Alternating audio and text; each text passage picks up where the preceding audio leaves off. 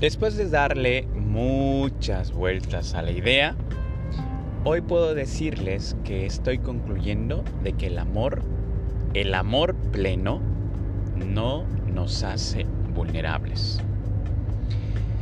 Justamente en estos días he estado leyendo ideas que asocian justamente la vulnerabilidad con el amor afirmando que mostrar cariño, afecto hacia alguien, pues nos hace ser vulnerables y que no con cualquier persona se puede hacer eso.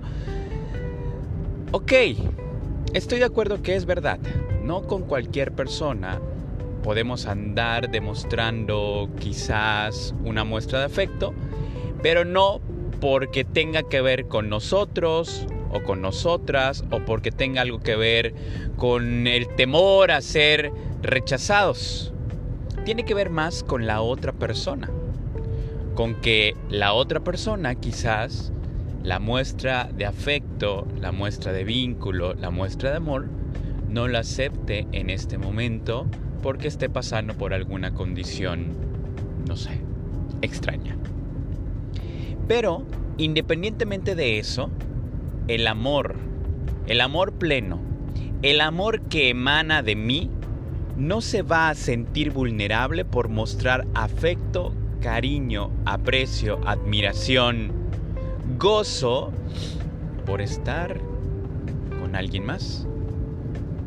E independientemente de estar o no con alguien, el poder mostrar este amor realmente al mundo.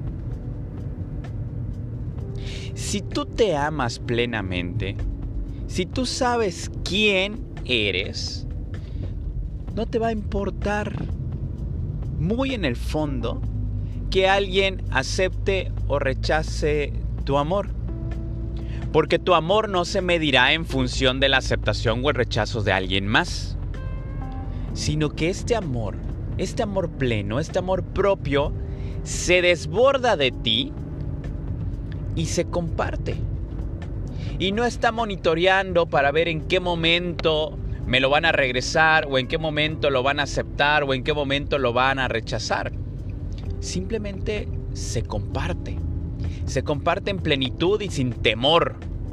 Se comparte completo y sin miedo. No hay miedo en el amor pleno. Porque no estoy mostrando algo que pueda ser lastimado. Porque quien se ama, quien se ama verdaderamente, no va a depender de la otra persona para saberse amado o amada. Creo que ahí es donde está el error de asociar el amor a la vulnerabilidad. Porque creemos efectivamente que cuando amamos a alguien y le mostramos todo nuestro amor, o incluso nuestro supuesto amor, en realidad nos estamos poniendo en una muestra de debilidad que en cualquier momento podría lastimarnos.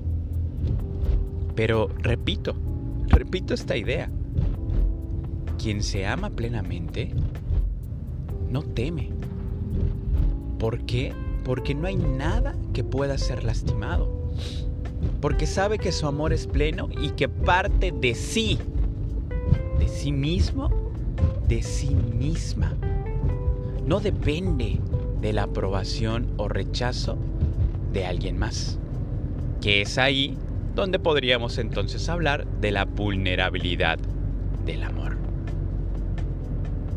Así que lo más pertinente es trabajar en tu amor propio.